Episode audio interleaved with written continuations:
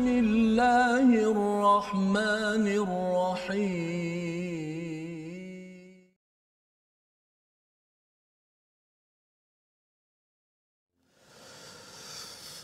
قال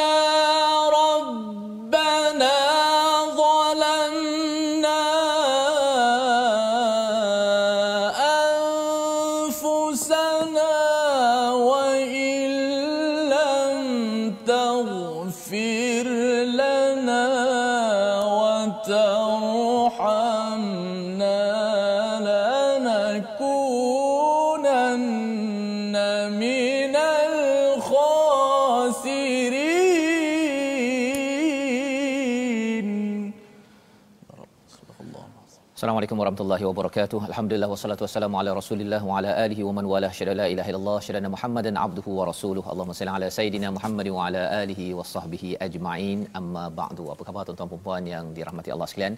Kita bertemu pada hari ini My Quran Time baca faham amal dan kita bersyukur pada Allah Subhanahu wa taala Allah mengizinkan kita terus berada pada juz yang ke-8 surah Al-A'raf, surah yang ke-7 yang bermaksud Al-A'raf itu tempat yang tertinggi yang berada di antara syurga neraka. Dan inilah antara perkara yang kita ingin belajar daripada surah ini. Surah menetapkan pendirian. Ada pendirian dalam kehidupan kita. Jangan berada di atas pagar.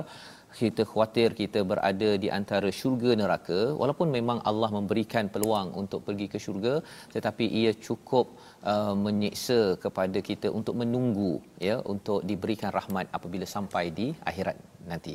Pada hari ini kita bersama dengan Ustaz Tirmizi Ali. Apa khabar Ustaz? Alhamdulillah. Sihat Ustaz ya? Sihat. Alhamdulillah, Alhamdulillah ya. Kita terus hari ini Ustaz ya meneruskan perjalanan kita pada juz yang ke-8 bersama dengan tuan-tuan adik-adik. Kita buka pada halaman 153. Kita ingin mulakan share dulu di Facebook masing-masing. Kita nak membaca doa subhanakala ilmalana illa ma 'allamtana innaka antal alimul hakim. Rabbi zidni ilma. Ya Allah tambahkanlah ilmu untuk kita makin dekat lagi kepada kepada Allah Subhanahu Wa Taala. Kita mulakan dengan Ummul Quran Al-Fatihah bersama Ustaz Tirmizi. أعوذ بالله من الشيطان الرجيم بسم الله الرحمن الرحيم. الحمد لله رب العالمين. الرحمن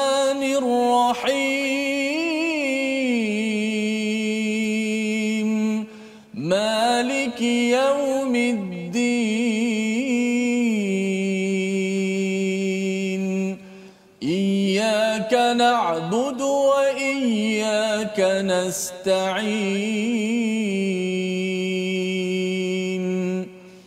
اهدنا الصراط المستقيم. صراط الذين أنعمت عليهم غير المغضوب عليهم ولا الضالين. الضال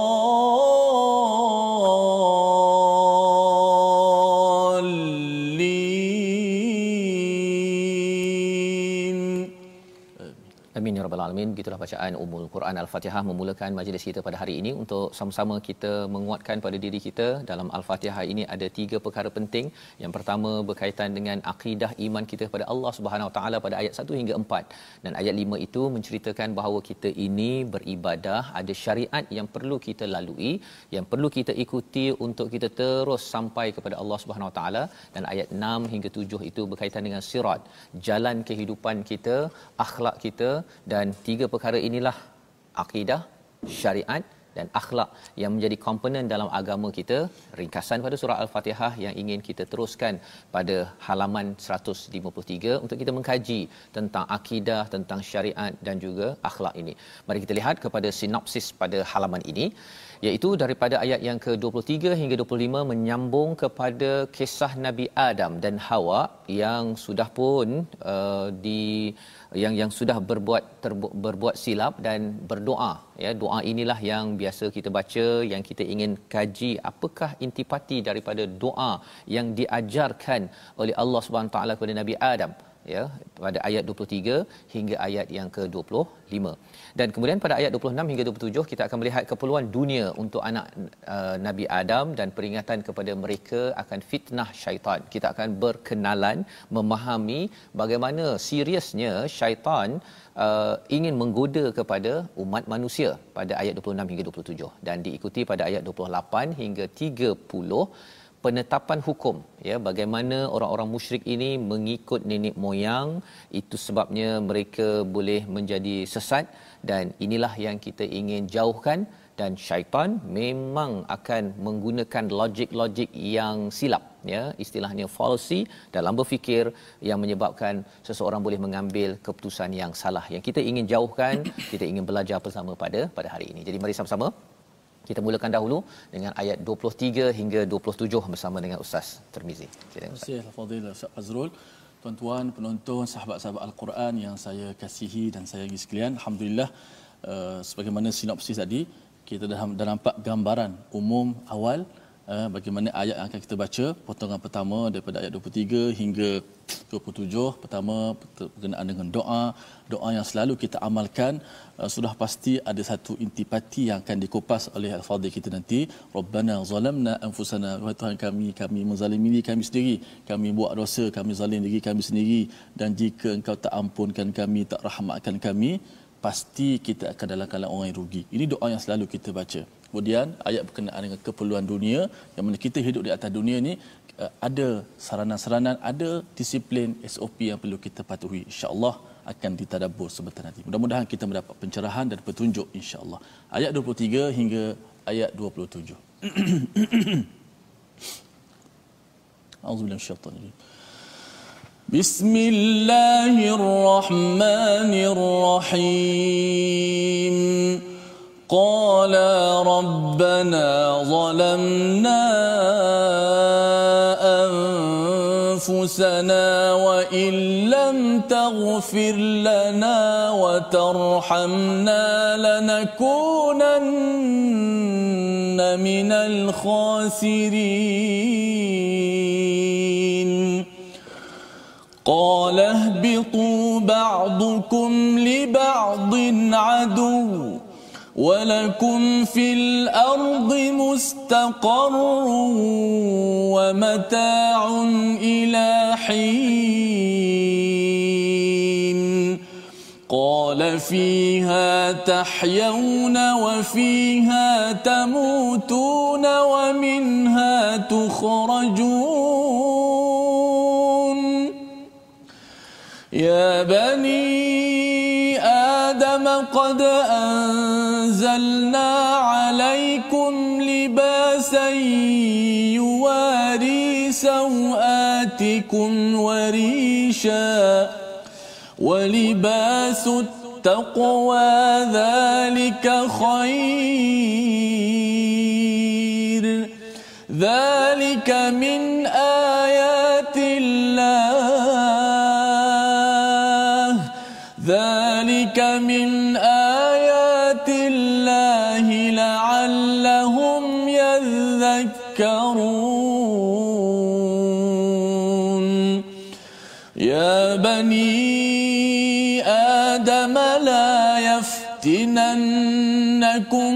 الشيطان كما أخرج أبويكم من الجنة.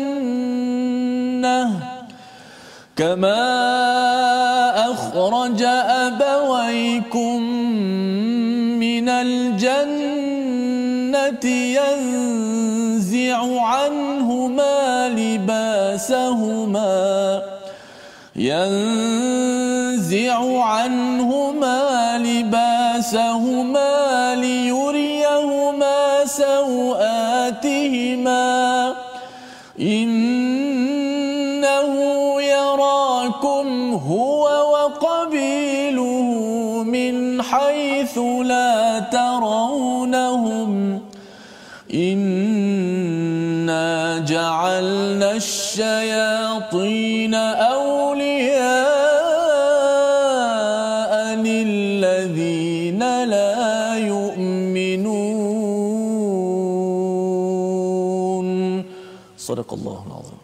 Surah Al-Azim gitulah bacaan daripada ayat 23 hingga 27 daripada surah Al-A'raf.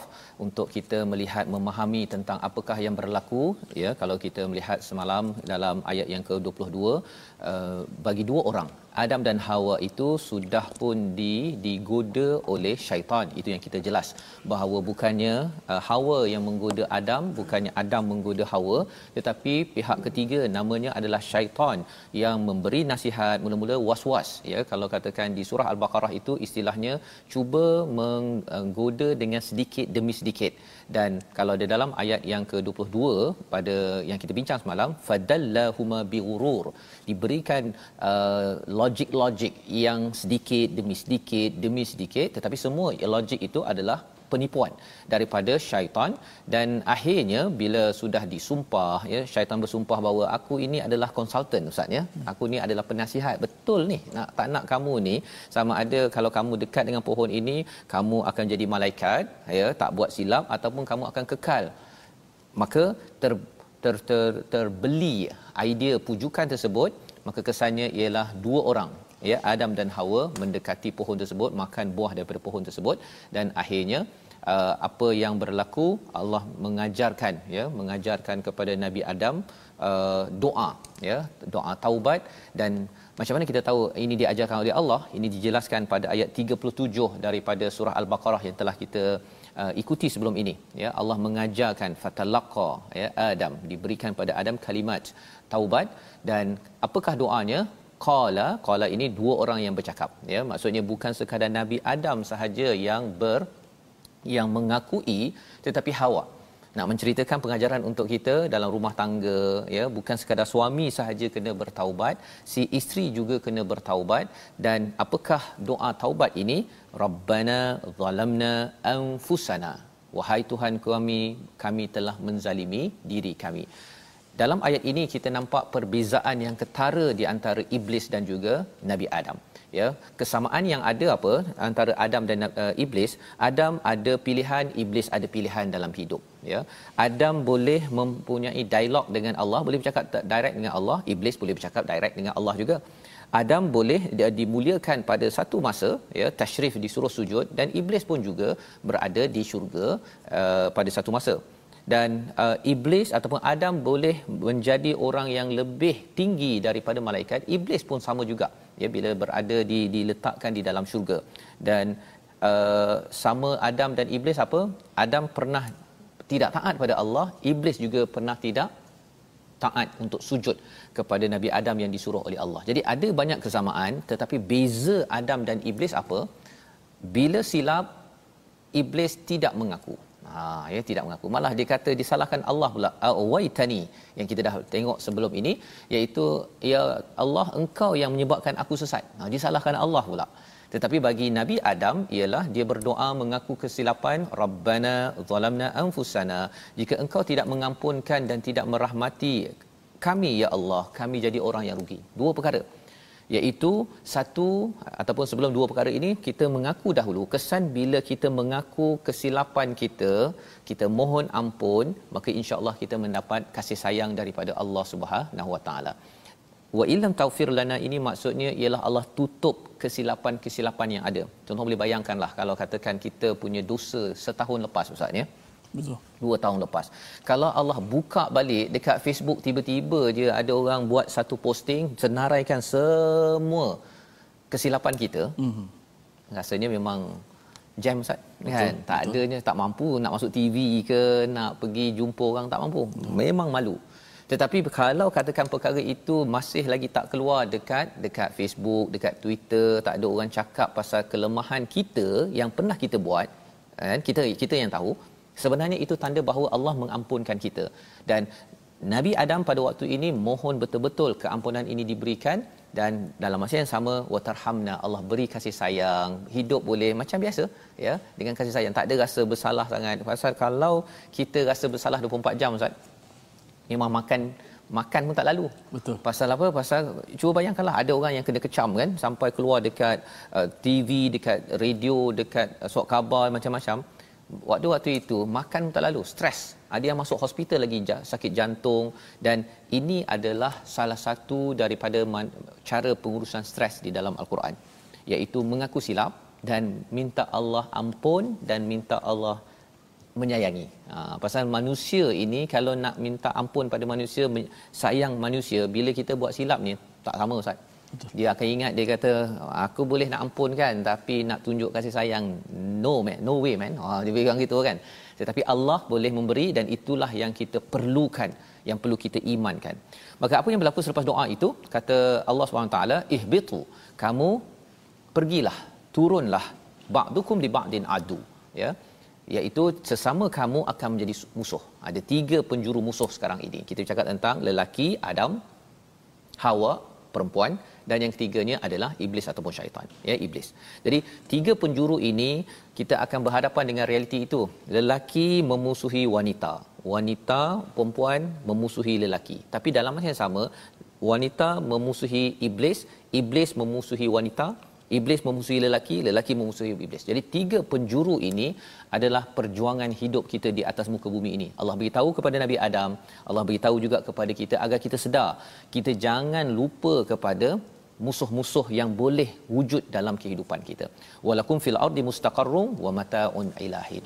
Iaitu bagi kamu tempat tinggal sementara di atas muka bumi. Jadi mustaqar itu bukan wa mustauda maksudnya. Mm-hmm mustaqar itu tempat tinggal sementara sahaja dan yang kedua wa mataun ilahin di atas muka bumi ini uh, Allah akan beri kita kenikmatan Ha, kenikmatan itu contoh Ustaz ya. Kalau kita makan sebenarnya makan ni Allah bagi kita nasi dengan apa protein yang sekadar pun dah cukup untuk kita sihat untuk kita beribadah. Mm-hmm. tapi Allah bagi kita mangga. Ha, Allah bagi durian. Tak tak tak perlu pun durian untuk hidup atas muka bumi ni.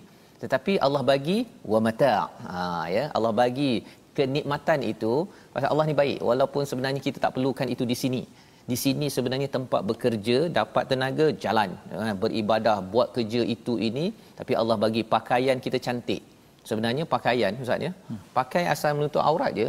Pakai pakai apa? Pakai daun pun boleh kan? Ataupun pakai kain guni tu. Ha, pakai dah cukup. Tetapi Allah bagi nanti kita akan tengok warisha ya? Dia boleh apa? Cantik itu. Pasal Allah kata wa mata ya? Kamu akan dapat nikmat ini sampai satu masa uh, semua nikmat-nikmat ini preview kepada apa? Syurga yang pernah diduduki yang akan kita pergi. Jadi bila kita berusaha bersungguh-sungguh kita dapat makan sedap sekarang contohnya tuan-tuan dapat makan sedap pada hari ini kita terimbau oh kalau boleh saya nak makan sedap-sedap-sedap lagi apabila sampai di akhirat nanti. Ini realiti yang Allah bongkar agar agar kita sedar bahawa sebenarnya duduk di sini sementara dan nikmat yang ada ini sikit daripada apa yang ada di dalam di dalam syurga. Jadi kata Allah pada ayat 25 qala fiha tahyaun ya, ya ini tempat kamu hidup wa fiha tempat kamu mati dan kamu akan keluar juga daripada tempat itu ya jadi ini janji Allah yang menyebabkan kita tahu bahawa kita tidak kekal kita kena buat persediaan untuk kembali balik ke ke negeri akhirat ke negeri syurga tersebut. Jadi mungkin kita nak baca sekali lagi ustaz ya. Ada dua ayat ya bani Adam pada ayat 26 dan 27 itu ya. Tapi mungkin sebelum kita baca eh, lebih lanjut lagi uh, kita nak lihat dahulu kepada istilah ya bani Adam ya. Ya bani Adam ini dia tak cakap ya ayuhan nas dekat sini. Ada beza ya. Ya ayuhan nas ya ayyuhallazina amanu kat sini ya bani adam. Kalau ya ayyuhallazina amanu ini pada orang yang beriman ya ayuhan nas semua manusia. Tetapi kalau Allah menggunakan ya bani adam ah yang ini Allah suruh ingat balik sejarah dahulu. Sejarah dahulu bahawa Adam dihasad oleh iblis. Adam pernah gagal dan bertaubat. Jadi apakah cara untuk kita jangan kena tipu oleh iblis dan kita terus dapat bertaubat?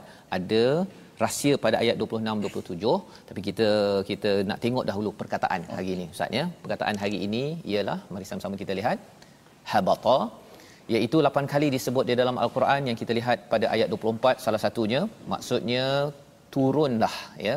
Ha, keluar dan turun status iaitu daripada syurga pergi ke dunia. Jadi kesannya apa?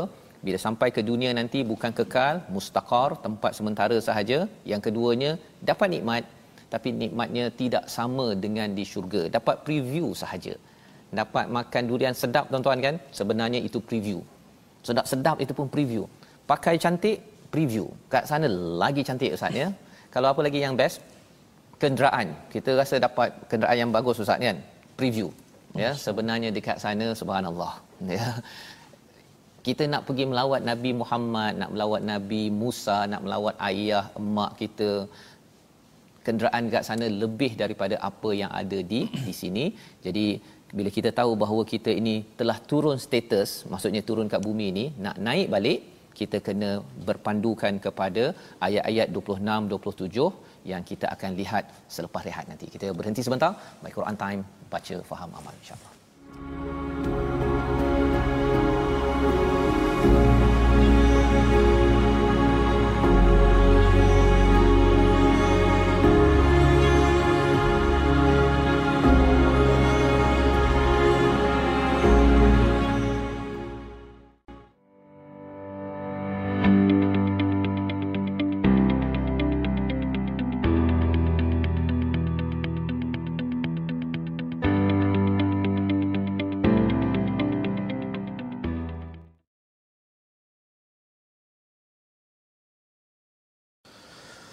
يا بني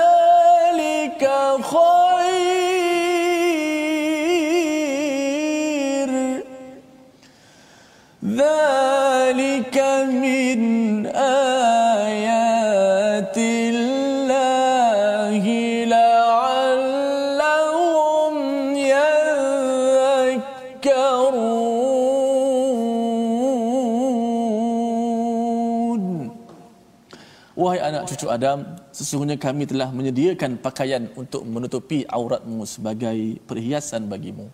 Walibasut taqwa. Akan tetapi pakaian takwa itulah yang sebaik-baiknya. Dan demikianlah sebagai tanda-tanda kekuasaan Allah. Mudah-mudahan mereka menjadi orang-orang yang beringat. Itulah intipati ayat ke-26.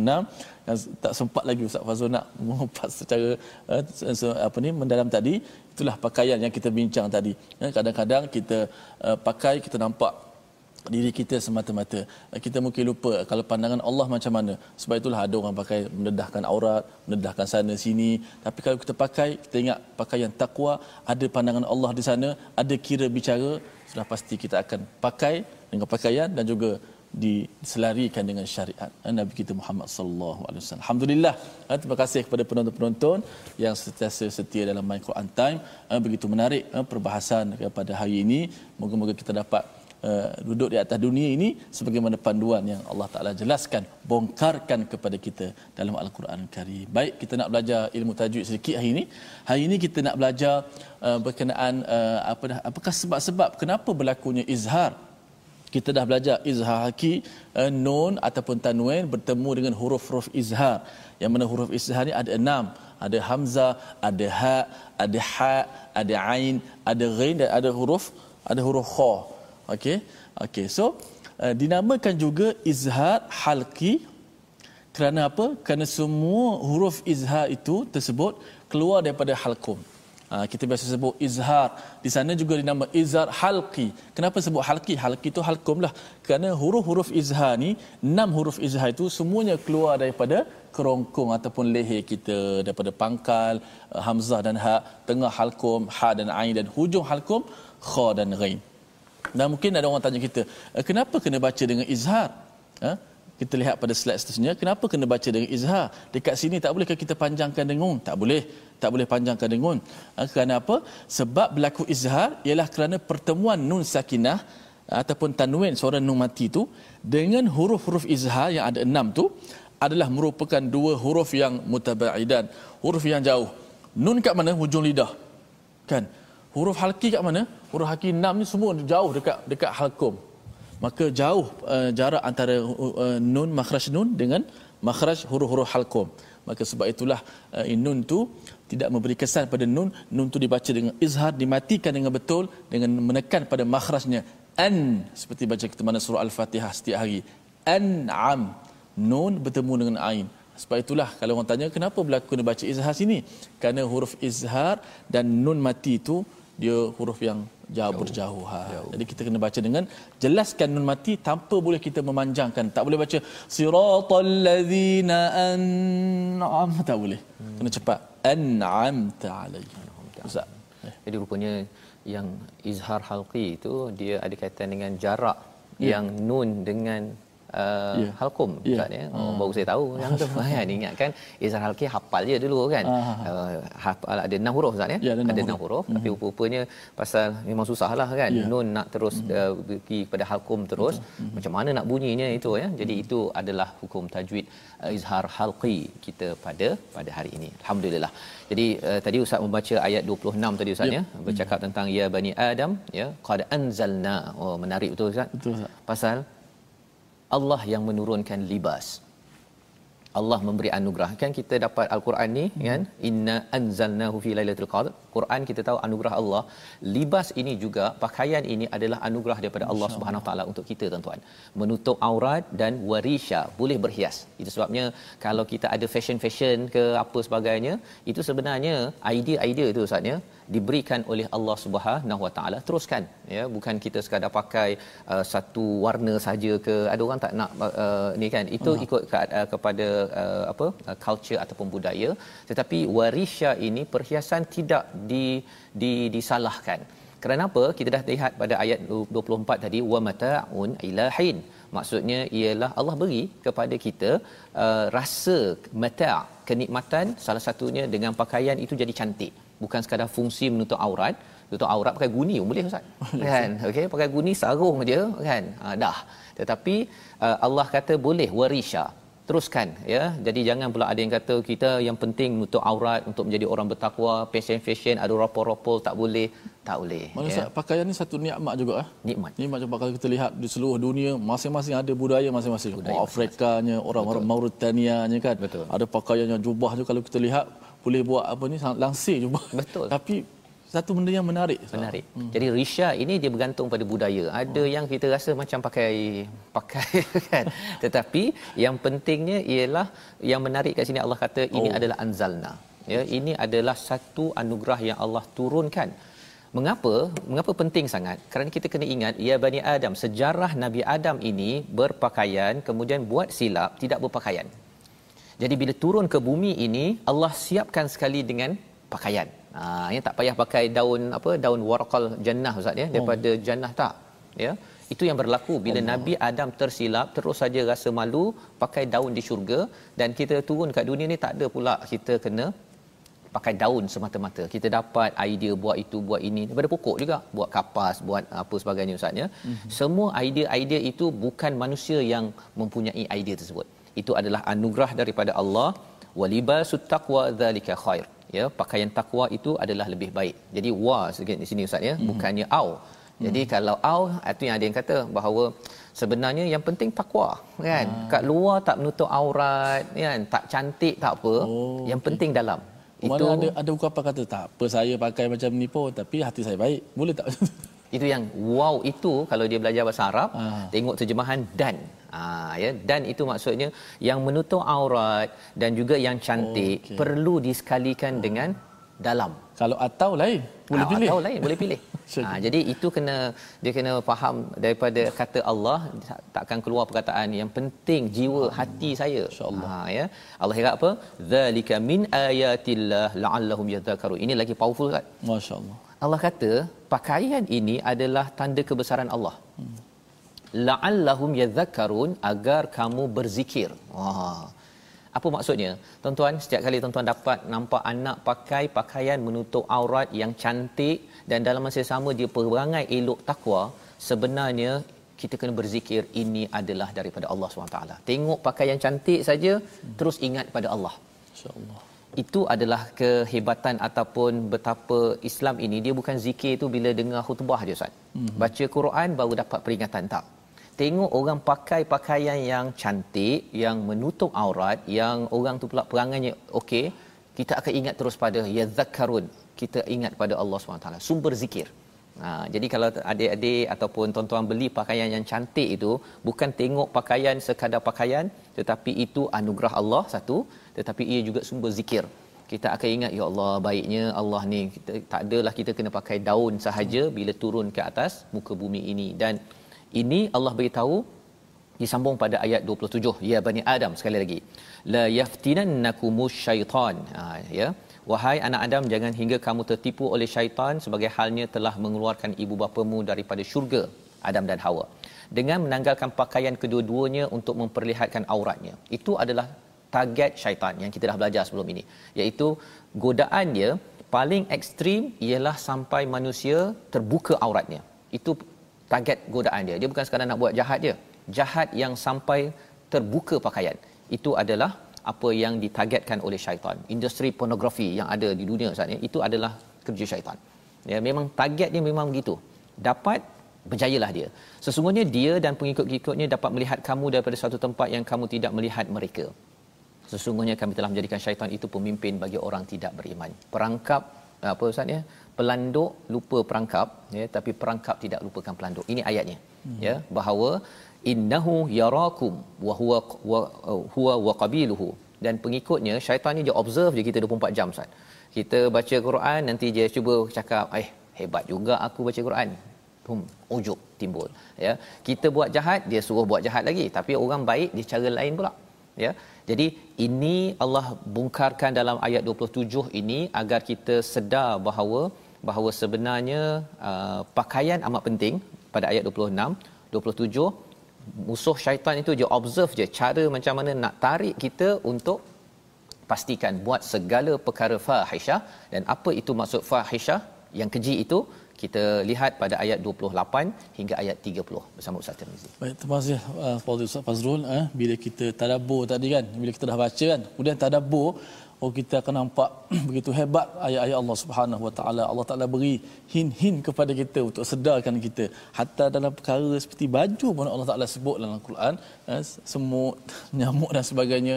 Eh, inilah eh, kehebatan Al-Quran. Eh, tidak akan Allah Taala akan tidak akan sia-sia. Sebab tu bila Ustaz sebut jumpa kita dapat nikmat dia kita ingat Allah. Ya, orang-orang yang sentiasa bila dia tengok langit dan bumi besar kan dia terus subhan doa kepada Allah ma khalaqta hadha batilan subhanak kita puji Allah Subhanahu Wa Taala. Baik kita sambung ayat seterusnya ayat yang ke-28 um, hingga 30. Jom. وَإِذَا فَعَلُوا فَاحِشَةً قَالُوا وَجَدْنَا عَلَيْهَا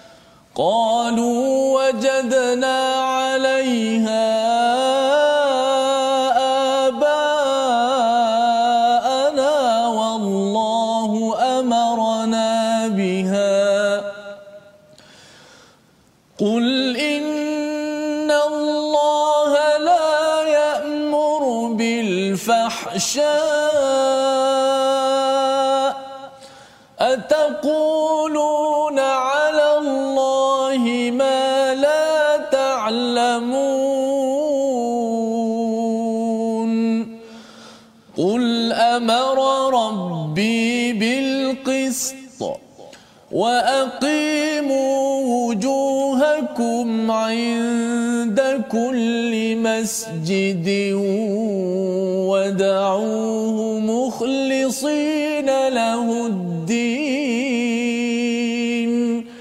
كما بدأكم تعودون. فريقا هدى وفريقا حق. عليهم الضلالة. إن اتخذوا الشياطين أولياء من دون الله ويحسبون ويحسبون أنهم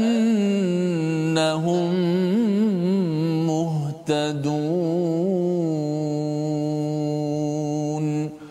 صدق الله العظيم Surah Al-Azim gitulah bacaan daripada ayat 28 hingga 30 pada ayat 28 Allah menceritakan wa idza fa'alu dan apabila mereka melakukan perbuatan keji mereka berkata kami dapati nenek moyang kami melakukan yang demikian dan Allah menyuruh kami melakukannya menarik perkara ini ustaz ya. Bercakap hmm. tadi tentang aurat tadi itu. Perkara keji ini fahisyah ini ada kaitan dengan aurat. Ya mula-mula mungkin tidak menutup aurat tetapi akhirnya membawa pada perbuatan keji uh, zina tentang LGBT semua perkara ini ada kaitan dengan tujuan. Syaitan ini dia dah berazam dia punya ketuanya iblis dia minta pada Allah. Mula-mula disalahkan Allah dulu. Dah buat silap disalahkan Allah lepas tu berazam nak pergi kacau kepada kepada Bani Adam yang dia tak puas hati selama ini. Jadi, apakah katanya? Wa idza fa'alu fahishatan, apabila mereka buat perkara keji, qalu wajadna. Semua ini sebenarnya uh, nenek moyang kami dah buat.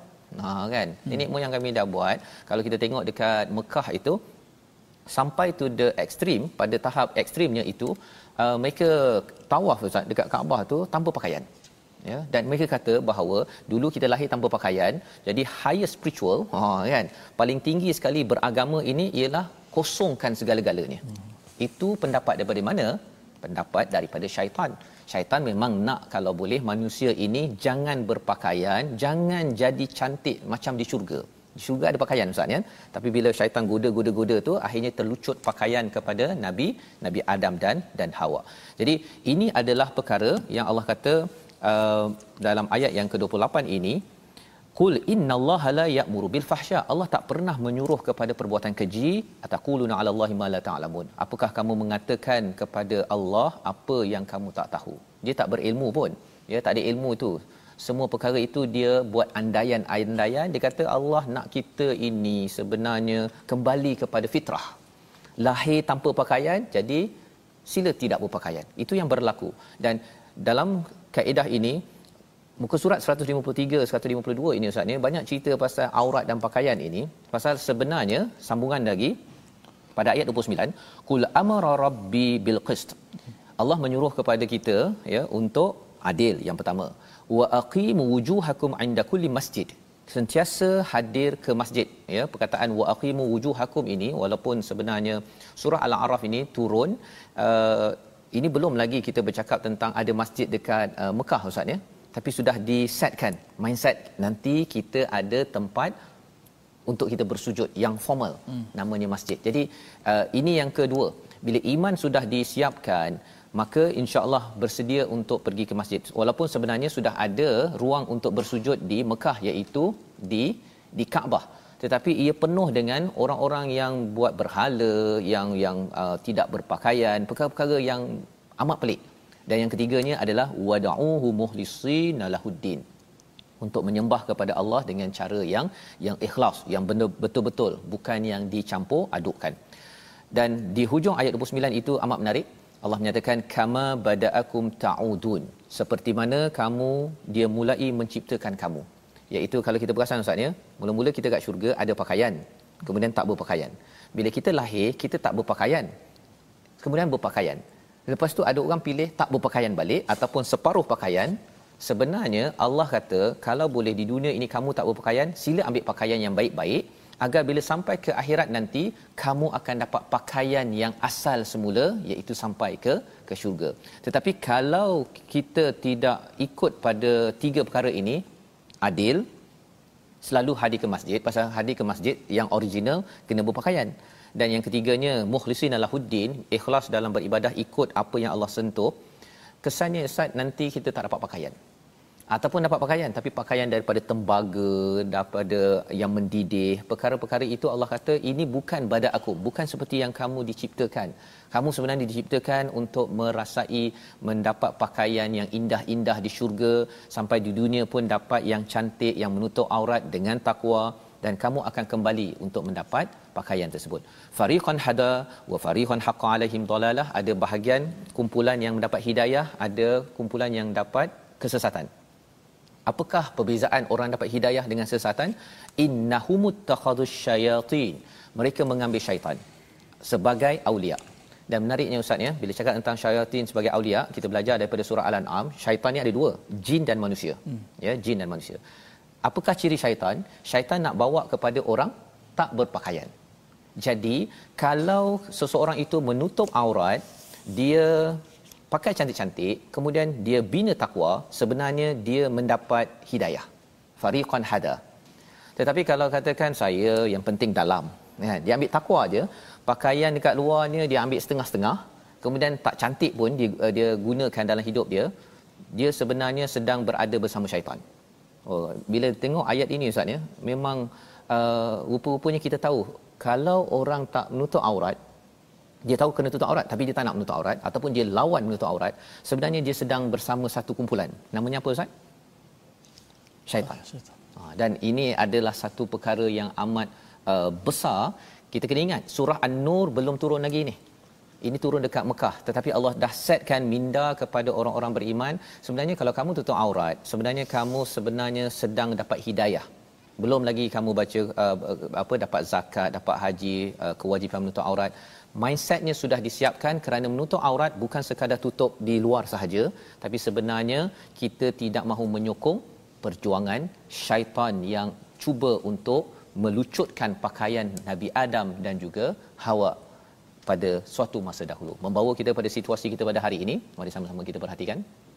Itulah perbezaan ya perjuangan di antara manusia dan iblis yang saling bermusuh di atas dunia ini. Dan sebelah kanan atas itu bagaimana untuk kita memastikan kita kuat menghadapi cabaran musuh jaga pakaian luaran dan jaga pakaian dalaman namanya takwa jangan sampai di sebelah kiri bawah itu berlindung dengan jin ataupun mengikut kepada nenek moyang. Kerana kita tahu bahawa untuk kita bertakwa untuk kita menjaga pakaian kita pakaian luar menutup aurat pakaian dalam kita memperjuangkan keadilan sentiasa hadir ke masjid dan ikut agama yang khalis yang besar, yang ikhlas yang suci daripada Allah Subhanahu Taala membawa pada resolusi kita pada hari ini kita akan mengakui kesilapan kita setiap kali kita berbuat dosa kerana itu cara untuk kita elak daripada menjadi orang yang rugi atau menjadi orang berjaya. Yang kedua, berjaga-jaga pemusuhan tiga penjuru di dunia ini agar kita bersiap sedia jangan lupa pada perangkap kerana perangkap tidak lupakan pelanduk. Yang ketiga, jaga takwa untuk melindungi diri masing-masing sampai ke syurga dipimpin oleh Allah SWT. Kita berdoa bersama Ustaz. Baik uh, mengakui kesilapan setiap kali kita buat kesalahan dosa supaya jangan kita mengambil uh, alasan Nabi Adam membuat salah juga so kita apalah lagi uh, kita tapi Nabi Adam buat silap tengok bagaimana dia terus bertaubat dan dia berdoa kepada Allah Subhanahu Wa Taala. Mudah-mudahan kita contohi sikap itu uh, sentiasa kita mohon ampun kepada Allah Subhanahu Wa Taala. A'udzubillahi minasyaitonirrajim. Bismillahirrahmanirrahim. Alhamdulillahirabbil alamin. Wassalatu wassalamu ala ashrafil anbiya wal mursalin wa ala alihi wa sahbihi ajma'in. Wahai Tuhan kami, semua kami telah menzalimi diri kami sendiri ya Allah. Ya Allah jika engkau tidak mengampunkan kami dan tidak memberi rahmat kepada kami niscaya kami berada dari kalangan orang-orang yang rugi ya Allah ya Allah engkaulah Tuhan kami ya Allah kami adalah hamba-Mu ya Allah. Ampunkanlah kami ya Allah. Kami mengakui dosa-dosa kami terlalu banyak ya Allah. Tidak ada siapa yang mampu boleh mengampunkan kami kecuali-Mu ya Allah. Ampunkanlah dosa-dosa kami ini ya Allah. Terimalah amalan dan taubat kami ya Allah. Amin ya rabbal alamin. Amin amin ya rabbal alamin. Moga-moga Allah memimpin kita untuk terus kita bersama hidayah di jalan Allah. Dan salah satunya ialah kita menjaga pakaian luaran kita menutup aurat dan perhiasannya bagus di dalamnya dihias dengan takwa. Inilah yang kita ingin gerakkan dalam tabung gerakan Al-Quran. Kesedaran ini dan pelaksanaan ini tuan-tuan boleh menyumbang untuk kita menghasilkan kempen-kempen program berasaskan Quran dan moga-moga dengan sumbangan tuan-tuan, sumbangan idea tuan-tuan kita dapat membina umat penuh hidayah daripada Allah Subhanahu taala. Bertemu lagi kita dalam uh, ulangan pada jam 5 pada jam 10 dan 6 pagi. InsyaAllah kita sama-sama mendoakan, Mufas mendoakan tuan-tuan untuk kita terus di jalan hidayah. Jangan sampai terlupa kepada perangkap musuh yang sentiasa memerhati kepada kita. Bertemu lagi My Quran Time. Baca, faham, aman insyaAllah. Thank.